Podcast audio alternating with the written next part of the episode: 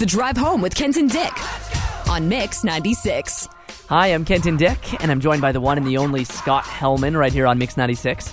Now, Scott, we play a lot of your music, but I want to know a little bit more about you. Where did you get started? Oh my God. I'm a young Jewish man who was born in North York, Toronto. I attended Earl Haig Secondary School, where I was actually a visual arts major, even though I'm not a very good painter. and then when I was 15 years old, a really cool man named Ron Lopata of Warner Music Canada said, Hey, you're super weird, and I like your glasses. Do you want to make records? And I was like, All I've ever wanted to do is make records. So Warner Music Canada gave me a development deal where for about three years I was just in the studio making music, and then I released uh, this EP called Augusta, which had a song called Bungalow on it, which was really big at Canadian radio and all over the things. And then I began my career in music, which I'm still, um, luckily, doing. And So- that is me in like a, if you were to write a blurb, I suppose. Okay, cool. So, what I'm getting from this is I really need better glasses if I'm going to get a deal like that, hey? you don't want the glasses I was wearing. I was wearing these like they were like these thick rim. Oh, I don't know what it was, but I really wanted like you know Ray Ban wafers. Yeah. I wanted like those, but I wanted them for seeing glasses. So I had these like big, thick Elvis Costello glasses, but they didn't look good because I was like this like I don't know. It wasn't good. Don't don't do it. Fair but enough. I don't know what your face is like, but by the sound of your voice, it seems like you have a really great face. So I feel like you could pull off whatever glasses you want. Well, thank you. I'm glad my voice speaks beauty. Beauty. With uh, 15 years old, though, that's that's pretty young to be getting into it at that level, hey? It was very young. I got signed by a label that wasn't trying to like, you know, create some kind of like child star. They they just wanted to give me resources to be able to make music and explore. I just kind of they they just wanted me to grow into myself and and that's what I did. So now I make records, which is really cool. Yeah, it's a bit of a dream job for a lot of people, for sure. You're still pretty young, though. I mean, 24 years old. That's not that's not exactly old or anything like that. You still have like a, a wild Bieber phase in you, or you skip that altogether? When my first record came out, I was 18, which is so lucky because I mean, Bieber like became worldwide famous when he was like 15 years old. Like, I don't even know how I would process that. I have a hard time processing it now, like being at the moderate, you know, fame, I guess you could call it, that I'm at now. Like, I can't even imagine what it would be like to be that young and have that kind of a life. So. I kind of did, but like I got to do it in private, you know. Like I did all the things. I made all the mistakes. I I did all the things you could ever imagine a, a young teenager would do, but I just got to do it in the privacy of my own. I don't know. I, I'm very grateful for that. Yeah, me too. I don't want to see what my 15 year old famous self would have been. yeah, especially when it's plastered on the cover of People magazine. That sounds like my nightmare. Scott, I know you've toured through Manitoba before, but you can't have had all that much time to stop and smell the roses and actually explore, hey? Yeah, I mean it's kind of like wake up. Sometimes, some days you, you do radio press. Like, like if I have a single out and I'm touring it, like when we did the Hang Up tour, like I would get up at you know 8 a.m. go to a radio station at nine, have like radio press till noon, have lunch, do radio press till like maybe two, go back to the venue, sound check, have like some kind of dinner, and then get ready for the show, get all riled up, play the show. Then you know, then by the time the show's done, it's like midnight or one. Try to get some sleep and then repeat. So, yeah, I mean, you know, you still get to see places and like, I mean, you have days off, which is nice, but um, they're few and far between. So yeah, I, I mean, it is a job. You don't really get to like. it's not like you're like uh, you're on tour and you can go like to the museum, but. Starting to sound like the uh, radio guys like me are uh, the villain in this situation. oh no, I mean like you know, I to be honest with you, I've been to so many of these places so many times. I've seen a lot of the stuff, and like what I really like to do is like meet people and get a sense of what the city is really about. It's kind of like hang out with some local people on a patio and just like talk about their lives. And so I, I love going to radio because I get to meet like real people and real places and Cool. Well, if you ever find yourself in Steinbach, Manitoba, just look me up and we can find a patio somewhere. hundred percent. Just chatting with Scott Helman here on Mix 96. Now, Scott, I know you've done a lot of touring over the years. Have there been any times where you had like weird glitches on stage or made mistakes? Oh my god, yeah. Any that you want to talk about? Yeah, this one time my guitar player got electrocuted in the Edmonton Mall. so we played this show in the Edmonton Mall, and it was kind of weird because it was like, who wants to play a show in a mall? It's not like a, a venue. It's not like vibey. It's like There's a fountain there's a and a food court Yeah. next to you. yeah, and like kids running around with pretzels in their hands, like screaming and stuff. So you know, this is kind of like way back. Um, so we played this show and we went out on stage, and it was just it was just already really weird. And then my guitar player goes to plug in his his uh, like a different guitar. He switches his guitar, and he got electrocuted, like that scene from Almost Famous. And uh, we were, I was like, dude. I just remember him kind of like walked over to me mid song. He's like, "Bro, I just got electrocuted, man." And I was like, "This show is not going how how it's supposed to." Uh, you have to have a few of those flops though to make the rest of it feel better, right?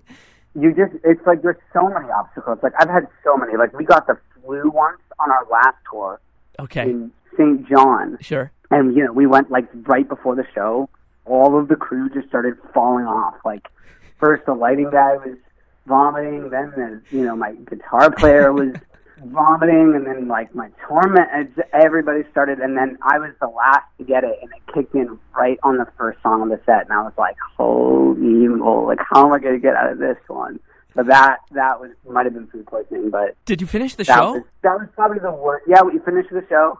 Um, my guitar player was going behind the behind like the curtain every ten minutes to go like upchuck some water, and then he would come out. I'll never forget he did this guitar solo on this like wooden box because he's supposed to stand up on this box, and he looked like he was a zombie man. Like it was. Oh, dude! I wish I had that on film. Like, I wish I could show you because it was just so. It was ridiculous. But then you, ha- you know, the, our last show of that tour was Toronto at the Danforth Music Hall with like two thousand people. Oh, yeah. It was like the best thing. So you know what I mean? It like Yeah. kind of makes it all worth it. Oh, totally. It sounds like your guitar player definitely gets the worst of all of these stories, though. yeah, his name is Callum Maudsley, and he's my best friend. And yeah, he does. He's from time to time. Amazing. Over the weekend, I hear you understand that, you, or I understand that you would announce that you're going to match fans' donations in support of uh, Black Lives Matter movement up to ten grand. That's that's really cool. What led to that? Well, initially, I um, I just like really wanted to help, and like you know, I went to the protest here in Toronto, which was incredibly moving, and I think that this has been a long time coming, Mm. and I think that, that, that, that so many people felt the injustice before this all kind of percolated and and climaxed to where it is now. But it's just like there was never this coalesce of like people that came together and it's just so amazing what's happening right now that like people that um you know in the past have been passive about activism or have been kind of moderate about um especially especially the issue of anti-black racism and police brutality come together and really support the black community and um you know just like kick some some some a because I can't swear on the radio I think it's just really inspiring and and I just really wanted to help so I kind of just started this thing where I was like, hey, if you guys donate, I'm going to send you a postcard. And so yeah, if you go on, if you go to my Instagram, which is just Scott Helman, and then you go to the Black Lives Matter highlight, there's like a list of resources where you can donate to. And then if you just email your receipt to solvethesolvable 2020 at gmail.com, which is also in the highlight, I'll send you a postcard to your door that's signed. Um, I will physically send it myself. The last time I checked, which was like, you know, four or five days ago, we were at about $2,000. So I don't know. I had a glass of wine the other night and I was like, I'm going to match these. How amazing would it be for, you know, a 15 year old girl to know that her five bucks is going to be doubled and she can help twice as much as she thought she could. So Yeah. I don't know. I just, it just feels really good to help, you know? Yeah, that's really cool. Glad to hear you're helping out like that and keeping the ball rolling. Now, one more thing before I let you go. You got a brand new single coming out, which I'm really excited for. Wait No More. Tell me about the song itself, which I've already taken a listen to, by the way. It's a great song. Also, tell me what went, went into it. I wrote this song quite a while ago. I mean, it was really just kind of this phrase that I would always sing as like a stand-in uh, when I was trying to write songs, and I don't know why or where it came from, but I kind of always had that phrase in my head. And uh, I was just in a session, and I was like singing that phrase, and it was it kind of was driving me crazy because I was like, man, I try to write a song. I'm like singing this lyric, like. I wish I could just get it out of the way so it like won't be there anymore, so I can kind of come up with new ideas. So I was like, let's write a song called Wait No More. kind of selfishly just to like get it get it gone. Um, and we wrote this really wicked music and melody and all this stuff, but the lyric was about a guy not wanting to wait anymore for a girl, which wasn't very like true to to me. Like I, you know, I have a girlfriend. Like that's not really my story, but I kind of just wrote this song, and it was like it kind of just was that, and then we moved on. And then a couple months later, I went back into my demos and I I gave it a listen, and I was like, you know, this song is actually really really cool and really special, but I don't think I was being honest with myself about like why I was singing that phrase. So I I kind of like sat down and I had to think about it, and I was like, you know, I feel like that that sentence is really like about the, the feeling of like never arriving or like never getting to where you want to get to or like getting that thing that you want or Right. that constant like desire and pull to like be someone else or do something else or Yeah. you know be in a, at a, di- a different party that's better or bigger. It's like you know on New Year's Eve when you're like at a party and you're like, damn, this party's pretty cool, but like my friends are at a different party that looks like way cooler, and it's like, well, just enjoy the party you're at, dude. Like, what are you gonna do? Trek across town to get to a party that's over by the time you get there? Like, so I just feel like that feeling is like such a a central feeling of being alive and Oh, totally. being, uh, especially a young person in these kind of times. I think it's really just like relatable, and that's how I feel about my life. So Yeah. I was like, let's rewrite this song, and I want it to be about that, which I've I've never really done before. Usually, it's kind of like I'm pretty clear about what I want when I'm writing a song because I'm not writing it from like a phrase. I'm writing it from like an intention.